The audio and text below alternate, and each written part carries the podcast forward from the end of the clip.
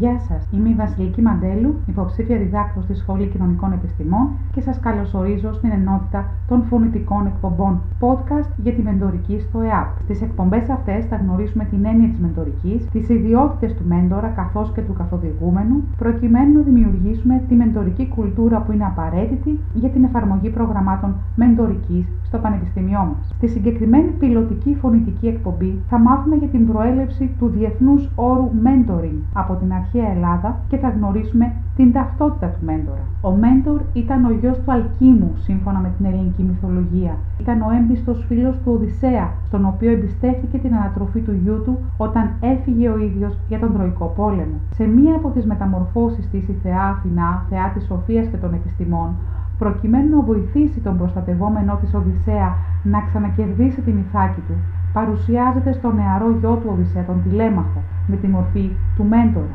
του πιστού πατρικού φίλου, για να τον εμψυχώσει, να τον καθοδηγήσει και να τον συμβουλέψει. Αυτό αποτελεί και το πρώτο δείγμα της συμβολικής μετουσίωσης του μέντορα. Ο μέντορ στην αρχαία Ελλάδα ως κύριο όνομα περιγράφει το σοφό άνθρωπο, που καθοδηγεί. Η ταυτότητα του μέντορα δεν καθορίζεται από την εξειδίκευσή του και τον χαρακτηρισμό του ως ειδικού, αλλά καθορίζεται από την ιδιότητά του ως καθοδηγητή. Η αξία του λοιπόν ως καθοδηγητή θα κρυφεί από συγκεκριμένα χαρακτηριστικά στοιχεία της οντότητάς του. Αυτά είναι η ικανότητά του να ακούει, η ικανότητά του να εκμεύει και η ικανότητά του να εμπνέει εμπιστοσύνη. Να ακούει βαθιά, ακόμα και πίσω από τις λέξεις και πέρα από το πρώτο νόημα κατά την επικοινωνία του με τον καθοδηγούμενο. Να ακούει και αυτά που δεν έχουν υποθεί, κυρίως αυτά. Να εκμεύει μέσα από ερωτήσεις τις απαντήσεις εκείνες που θα δείξουν τον δρόμο στον καθοδηγούμενο και θα τον οδηγήσουν στη λύση που ψάχνει. Να κουβεντιάζει μαζί του με εχεμήθεια και να αποπνέει εμπιστοσύνη στον καθοδηγούμενό του. Ο μέντορ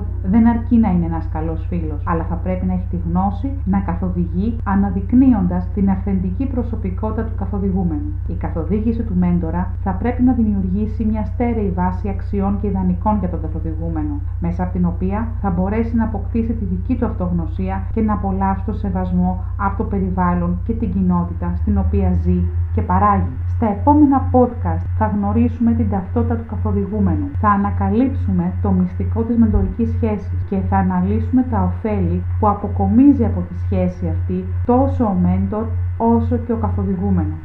Θέλετε να λαμβάνετε στο email σας τα podcast για τη μεντορική; Συμπληρώστε το email σας και κάθε μήνα θα λαμβάνετε τα καινούργια podcast. Σας ευχαριστώ που με παρακολουθήσατε.